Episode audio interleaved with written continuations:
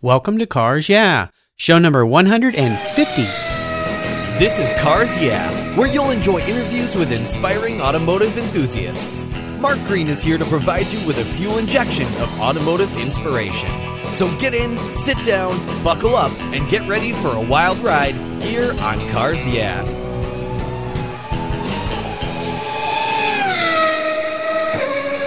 Have you turned your key and heard that dreaded tick, tick, tick, tick because of a dead battery? No worries. I've got the NOCO Genius Boost Jump Starter. This compact tool fits in your glove box and features rechargeable lithium battery technology that will start a dead battery in your car, boat, truck, or RV. It packs a whopping 12 volt, 400 amp starting power and can start up to 20 dead batteries on a single charge. Plus, it has built in spark proof technology with reverse polarity protection to safely jumpstart your vehicle. The compact, ergonomically designed clamps are solid copper for maximum conductivity, and there's a built in ultra bright dual LED flashlight with seven modes, including an SOS emergency strobe. It's easily rechargeable with a USB outlet, and you can charge your smartphone or tablet while you're on the road. Works on any 12 volt lead acid battery. The Genius Boost from NOCO is the ultimate emergency tool that's safe and easy to use. Quality design, state of the art technology from NOCO, your battery care source since 1914. Get yours at geniuschargers.com. Hello, automotive enthusiasts. Today I'm really excited to introduce a very special guest, Jeff Braun. Jeff, are you buckled up and ready for a fun ride? Yeah, green, green, green. Let's go. All right. Jeff Braun is the competition director on the LMP2 cars in the Tudor United States Car Series for Speed Source Engineering and Mazda Racing. He attended his first race at the tender age of three, and he started karting at seven. He earned his mechanical engineering degree in 1981, and after going to work to manage the Transact racing team, he purchased the business after only two years and created a race engineering consulting business. And Transact Engineering has been a part of almost every kind of race car in the world. He's won seven sports car championships along with the Daytona 24 Hour, seven Sebring 12 Hours, and four Petit Le Mans. With fellow engineer Paul Haney, Jeff wrote the racing engineering technical book, Inside Racing Technology. So, Jeff, I've told our listeners just a little bit about you. Would you take a moment and share a little bit more about your history, your career, your interest, and of course your passion for automobiles that go really fast? Sure. I guess it all started when my dad, he was a car guy and he owned his own insurance agency, but uh liked liked fast cars and uh so I kind of grew up going to Road America. We lived maybe an hour south of Road America, so we went up there to watch all the races and that's how I kind of got involved in the spectator side of racing. My dad taking me up there to watch the June sprints and later the Can-Am series and Trans Am series and things like that. We were also fortunate enough to live about 30 minutes from still operating and very popular go-kart track in Dousman, Wisconsin.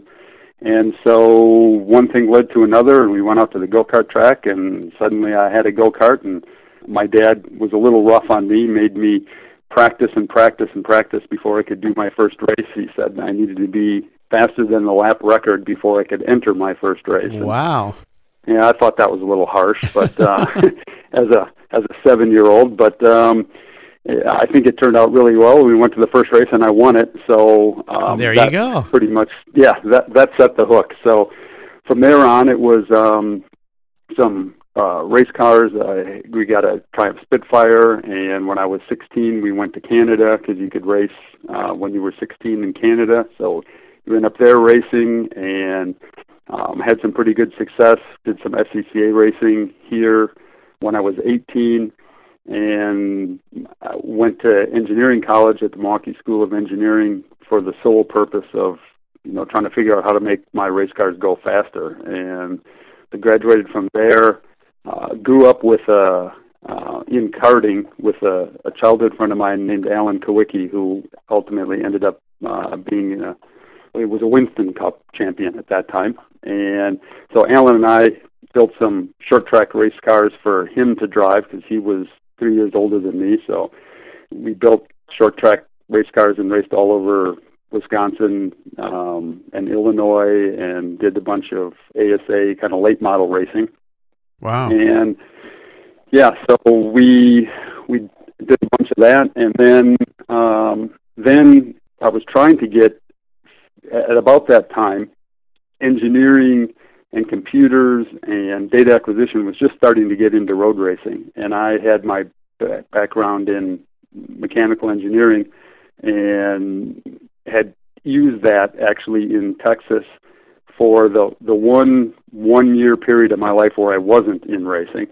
I was in the oil field business and I took a job there because of the computers and the technology that was used to find oil mm-hmm. um, gave me kind of a leg up and so I was able to use that experience that I had with data acquisition to get my first pure engineering job as an engineering consultant for a Trans Am team. Nice. And yeah, and then it just kind of snowballed from there. I guess I did well enough where people kept on wanting to hire me for bigger and better things, and you know I got to do lots of great things from Indy cars. I think I did Indy 500 seven or eight years, and a lot of sports car stuff. Got to go to Le Mans, do that with uh, with Team Scandia, and and then it just kept on kept on going. More new interesting things. I did a, I did two years at two seasons at Top Fuel drag racing, yeah, so it was. I guess it was a long, a long process, and I've I've pretty much been in racing my entire life, and it's because you know, I I always tell people I've I've never really had a real job, and I hope I never do. So, well, that's a great story, and you have. I looked through your list of clients and your resume, and oh my gosh, you've had your hands on just about everything. So, what fun for a car guy to be able to go through his life playing with cars, working real hard on cars. Of course, racing is is a huge challenge, but uh, you're very fortunate. As we continue on your journey, I always like to start with a success quote, and this is a saying that's been instrumental in forming your life and your success. And I always say it's a great way to get the inspirational tires turning here on Cars Yeah. So, Jeff, take the wheel. Uh, yeah, I think the, I think probably yeah, there's a bunch of inspirational quotes, but probably the one that that I think about often is something my dad has always told me from the time I was little, and it's it's pretty simple. But he said, "You never know until you try." Ah, yes. And and that was kind of his theory. You know, try it. You know, I would say, "Well, what do you think would happen if I did this?" And he would go, "Try it. You mm-hmm. never know until you try." Yeah. And I use that every day. You know, we can be sitting there at a test going, "I wonder if a little more camber." Well, let's try it. Or I wonder if this. Let's try it. Let's you know always keep pushing the boundaries. Try things that you don't know the answer to. That's the only way you're going to get smarter. So I, I, I pretty much live that every day. Oh, it's a great quote. Your dad was ahead of his time because it's akin to the Nike quote, "Just do it." And yes, exactly. In many ways, you know, just give it a try. Just give it a try. And what a great inspiration! It's it's very nice too that it came from your father. That's fantastic. Mm-hmm. I know you your life around cars started when you were very young, but could you tell me a story that instigated your passion for cars? That pivotal moment in your life when you really knew, okay, I'm a car guy. Uh, it was real early. I remember.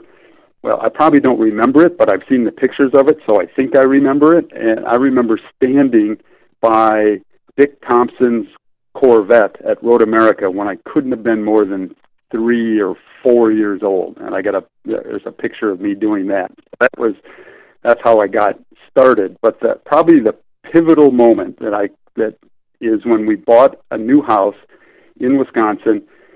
Actually, we were going to look at it. So I was this little six, seven year old, six year old maybe kid, and we went to go look at this house. And my parents were looking, you know, at whatever you look at, you know, the size of the living room and the and the backyard and all that kind of stuff. And I went into the garage and there was a go kart in the garage. Nice. And I was like, "Holy man, we need to buy this house." I didn't know. I thought it came with it. You yeah, know? And of course. so it was like, "Let's buy this house, Dad. We got to buy this house. This is cool." And then so we ended up. We did end up buying the house, and I figured out, oh well, the go kart doesn't come with it, but man, can we go check that out? And how do you, you know, how can can I drive and all that kind of stuff? And yeah so anyway, we ended up ultimately getting involved in karting, but it was that that moment when I saw that go kart and figured that a, a kid like me could actually go drive like these people that I had been watching at Road America drive.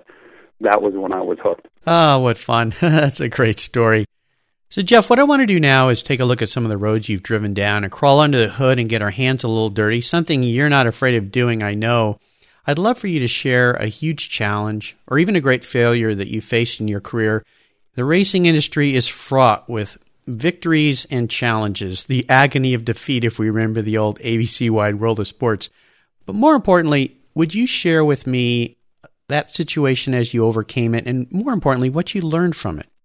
I think the, the probably the big challenge that I had was getting people, getting someone to hire me as an engineer. At, at the time, there really weren't. You know, we're talking 82, 83, that kind of uh, area, and there really weren't a lot of engineers, pure engineers in racing. Uh, you know, there were at the manufacturer level and Formula One and things like that. But in America, there just wasn't that much engineering. It was the crew chief. He set up the car. You know, he was the chief mechanic. Mm-hmm. He he knew how to adjust it and what springs to put in it and things like that. And engineering hadn't really come in. So, and I had been doing all of that. I was a decent mechanic and I could weld and I could fabricate and do all of that. But I wanted to be an engineer and just set up cars and make them go quicker. So it was getting people to just hire me as an engineer was the kind of the challenge, and I had some really good people helping me. Uh, a great friend of mine, Carroll Smith, who probably a lot of people have read his books, all his to win books, you know, Tune to Win, Engineer to Win, all of those. Oh, that Carroll Smith. Okay, yeah. Yeah, yeah. He's a really good friend of mine, and he helped me kind of get into the racing end of things and kind of mentored me, gave me a lot of good advice and things like that. And finally, I ended up with a independent Trans Am car owner by the name of John Brumder from Colorado, who said, "Come and just make my cars go faster." And I was like, "Okay, you know, work on them, wrench them, change engines, all that." No, no, no, no I got people for that. You just, you, know, get a data system, whatever they are and I'm not really sure what that means or how that works, but I know it can make me go faster. And you come and just do that. Oh, cool. And that was my that was my first big big break as just pure engineering, and that was the hurdle to get over. And once John gave me that opportunity, and he went quicker because of it, you know, the word started to spread, and computers started to come into racing, and I had kind of a a leg up in that area, and it all snowballed from there. So that was the challenge, and uh, I guess there was no real path to overcome it, but I was able to do it with helps from some some people that I uh, really appreciate. Well, so often it's the people we surround ourselves with that help us become successful. And in your case, you found that out. And you may have answered this next question, but I always like to kind of shift gears and go to the other end of the spectrum and talk a little bit about an aha moment that you had in your career and this is a time when you realized that your idea or concept really had some merit and, hey, I think I'm going to make it at this game. Could you tell us the steps you took to turn your aha moment into a success? Sure. It's, it's a moment when I was driving. So I was driving a Triumph Spitfire that was was our family car, our family race car. um, my my dad paid for it, and my my three year younger brother and I worked on it and it was it was my mom, my dad, me, and my brother, and we went to SCCA races all over the country, racing the car. And I was the driver because I had driven carts through my younger years, and I was now whatever 18 years old, probably 17, 18, racing this car. And I remember being under the car at uh, Indianapolis Raceway Park, and we were racing then, and I was changing something, I don't remember what it was, maybe a sway bar or something like that underneath it, and all of a sudden the loudspeaker goes off and it's G production to the grid. Well, that was our class, and I was like, oh, darn. Oh man, I got to go drive this thing. I wish I could stay here and work on it. I know I can make it faster if I change this or change that and adjust this. And uh, I was disappointed that I had to go drive it, and because somebody had to, and I was the only guy. Yep. And it, that was my aha moment. It's like, look, I can I have more fun figuring out how to make these cars go faster than I do driving them. I should just do that. there you and go. That was kind of it. Oh, fantastic. What a wonderful moment to have and especially laying under a car, even better. So Yep. Very cool. How about proudest business or career moments. I'm sure you've had many, many with all your championships and, and the things you've done, but is there one in particular you could share with me that really stands out? Yes, I, and I guess fortunately for me, my my proudest business moment also goes to my proudest family moment because our business is kind of our family, the family business, I guess, is what it is. So back in the 80s, my dad, he always had this dream about going to the 24 Hours of Daytona. He always wanted to have a car in the in the race at Daytona in the 24 hour race. Well, he ultimately got some of his business investors together and put a, a group together where we built a car and we went to Daytona with a, a Ferrari powered Argo Camel Lights car. Mm-hmm. And he got to live his dream of racing his, you know, a car that he he had in the 24 hours of Daytona. Well, then the next year was now the dream became, well, that was cool, but we want to win this thing. Well, that didn't happen in his lifetime, and I kept on plugging away at it for 20. Well, this year will be my 26th 24 hours at Daytona. Oh my gosh! And so last year, we, I guess my proudest moment then to to bring it to it was uh-huh. when my son Colin won the 24 hours at Daytona. Oh my gosh! I won it. I won it the same day. So we both won our class. I won the GTD class as the chief strategist and engineer at level five and my son Colin won as a driver for a Core Autosport in LMPC class. Oh my gosh, that's amazing! So that was pretty proud. That was proud for our whole family. I was proud for Colin. I was really, you know, I, it was my dad's dream to somehow win Daytona, and you know, we kind of did that for him. So oh yeah, proud. absolutely, and he did win because his son and grandson were winners. So what a great yeah. story. Ah, oh, that's just yeah. fantastic. Let's have a little bit of fun here. Could you share with me your first really special car and maybe a memory you have with that vehicle? Sure. That uh, I have to say it's going back to the my first special car was that Triumph Spitfire that I first raced when I was 16 years old. It was in 1964 Triumph Spitfire Mark II that started life as my mom's streetcar. Oh wow! Yeah, it was her grocery getter, and she went.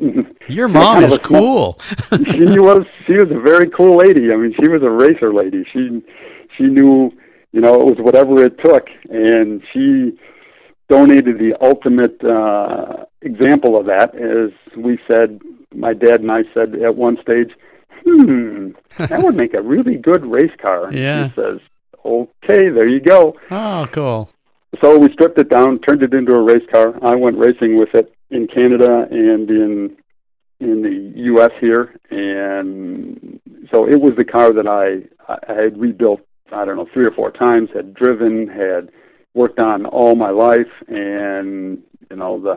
I guess the cool thing is it sits. It still sits in my garage today. It hasn't been fired up for probably 20 years. I haven't started it for 20 years, but it still sits in the garage just as it was the last race I ran it. Oh, very I don't cool. know, a long time ago. So that was my sp- first special car. Yeah, I guess so. Wow, fantastic. And I love the fact that you still have it. So this next question is about seller's remorse and you may not have any because it sounds like you may not let cars go, but is there one car you've had in your past that you've sold that you really wish you could have back in your garage? I'm not. It, it's kind of weird. I'm uh, I'm a race car guy, but I'm not much of a street car guy. Mm-hmm. So, you know, I drive a 2000 Ford F350 diesel dually pickup truck. That's my to me that's the coolest car I got. So, I'm not, I'm not much of a street car guy, but one car that I really would love to have back uh, is that Ferrari Argo that I built with built for my dad and that we first raced there. That was a sweet looking car. It's a, a JM19 back in the 90s style sports car, full enclosed sports car with a Ferrari 308 engine in it. Wow. And it still runs in historic races. We sold it. We were thrilled. It was uh, we sold the, a race car for what we had in it. Oh, and that almost never happens. That's so a we rare one. yeah. So it was like, okay, great. We raced it twice at Daytona. Somebody wants to buy it. They'll pay us for pay us what we got in it. boof, sell that thing. Yes. And now I'm think about that. I see it at some historic races, and I know some people, the guy that still got it, and I'm like, wow, maybe I should try to buy that back somehow. That thing was so cool. So yeah. So that's well, the one I'd like to have back. Well, maybe someday, but it's really cool that it's still out there on the track so you can experience it. That's pretty special. It's not just sitting in a garage or museum somewhere. How about current projects? Is there something you're working on right now, or maybe something you're planning for 2015 that really has you excited and fired up? For sure. Probably the biggest challenge of my racing career so far is working with the Speed Source people on our LMP2 Mazda diesel.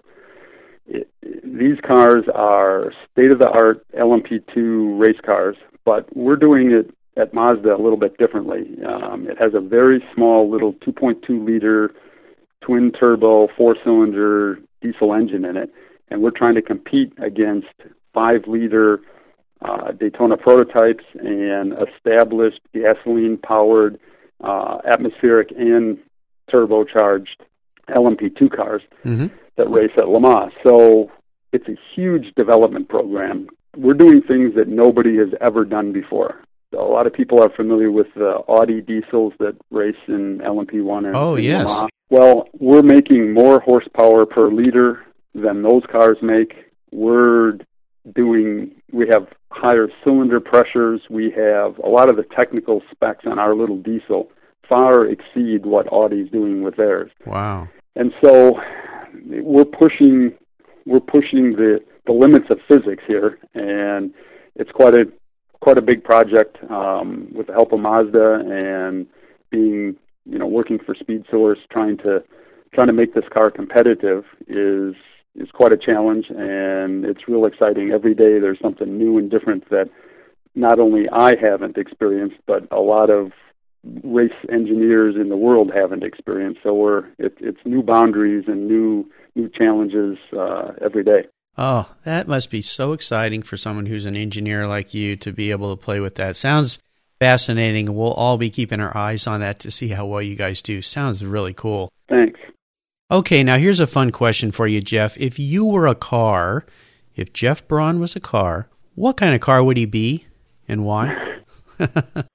uh, probably, again, not you know, I'm, I'm sure you interview a bunch of drivers and they'll have some really cool, you know, I'm a Formula One car, I'm a LMP1 car. As an engineer, uh, I would probably be a long haul over the road truck. Okay. That's that's what I would be. I just stick it out, keep rolling, keep moving along, keep moving forward. You know, never any big splash or anything, but uh, never give up. Just keep work harder than anybody else, grind it out, and understand what's going on. And I figure that's what a long haul truck does. It just keeps rolling along, producing, and that's kind of that's kind of me. Oh, great answer to that question. And that's why I formulated that question because it's really revealing to me how people perceive themselves. And I love it when they're real honest. You know, all of us want to be an F1 car or a sports car or something real jazzy, but I loved your answer. It's great. Very honest and very truthful. So, Jeff, up next is what I call the last lap. But before we put the pedal to the metal, here's a free gift for the Cars Yeah listeners. Do you love vintage cars? Then go to carsyeah.com and get a free copy of the fantastic Filler Up book. It's a full color ebook filled with fuel filler fun with over 60 color photographs of vintage cars plus inspirational quotes from some of the most famous automotive enthusiasts of all time. Simply go to carsyeah.com and click on the free book button on the homepage. Download your free Filler Up book today at Cars Yeah.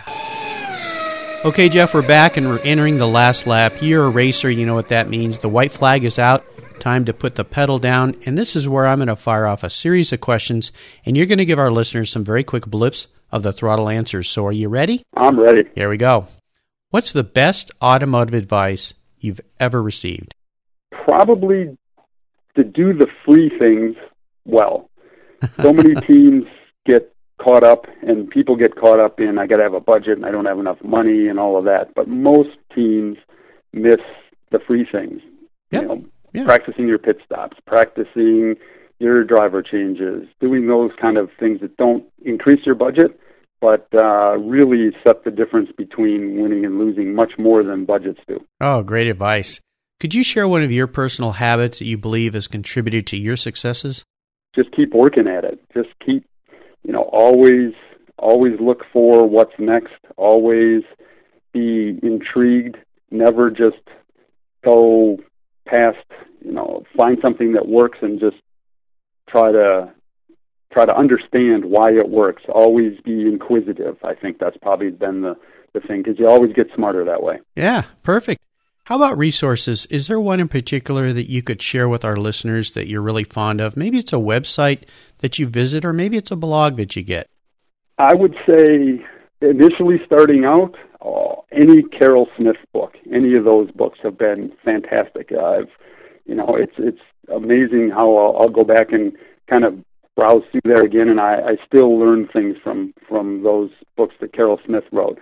From a driving standpoint, anything Ross Bentley's written, hmm. Speed Secrets. Yeah, Ross has been on cars. Yeah. Uh, yeah, he's a good friend of mine, and we've worked together a lot. And that whole interaction between engineer, driver, coach, and driver is really important. And and even if you're an engineer, to understand what the drivers are going through and what they what they're working on, Ross's books really really help that. So as an engineer, I've learned a lot reading those driver books. Websites, well, I'm a sports car guy right now, and so the coolest, best website is sportscar365.com, which is um, done by a guy by the name of John Dagys, who's become a friend. Great resource, up to date, instant news on what's going on. So that's a that's a great website. So another great resource for me is, as funny as it seems, is Twitter. It's a really good source for news. Um, I can find things out that'll help me and keep keep abreast of what's going on. Uh, just track all the all the racing people and manufacturers and teams and things like that. And it's probably one of the best sources for up to date news, even when races are going on. Um, I'll use it during races. I'll, I'll have it on during the 24 hours of Daytona, and and it's amazing what my competition will tweet about what they're doing. And, now know, the secret's out. yes. Yeah, they're going to stop doing that now. yes. That's great. Yep. Well, I'll remind our listeners that you can find all these great resources at carsyeah.com slash Jeff Braun. And Jeff's last name is B-R-A-U-N. All right, Jeff, we're up to what I call the checkered flag. This last question can be a real doozy for some people. If you could only have one collector car in your garage, but money's no object, I'll buy you whatever you'd like today, what would that one vehicle be and why? Easy one for me. Um, I'd, I'd take the 1967 Gurney Eagle F1 car. Oh, yes. Oh, what a beautiful car. And what is it about that car that tugs on your heartstrings? I was fortunate enough at, at in 1967 to win a contest that All American Racers, which was Dan Gurney's race team, had. Mm-hmm. And the contest was to get to go to a Formula One race as his guest. So the contest was whoever could sell the most memberships to the Eagle Club got to go to Watkins Glen and be a guest of Dan Gurney's at the Formula One race. Oh wow! Well, my brother and I sold and sold and sold and you know whatever we could do to win that contest, and we ended up winning. Got to go with our parents, obviously, to Watkins Glen and meet Dan Gurney and be a guest of his and sit in the Formula One car, and you know those were the days when you could buy a, a paddock pass and go right up into the garage garage area and stand right next to all these Formula One cars, and and so that car has has always kind of had a special place in my in my heart, and it was a a beautiful car with the way the nose looked like an eagle's beak, and you know it just uh, I would that is a piece of art, and I would have that in my in my house. I wouldn't keep it in my garage; it'd probably be in my living room. That's great.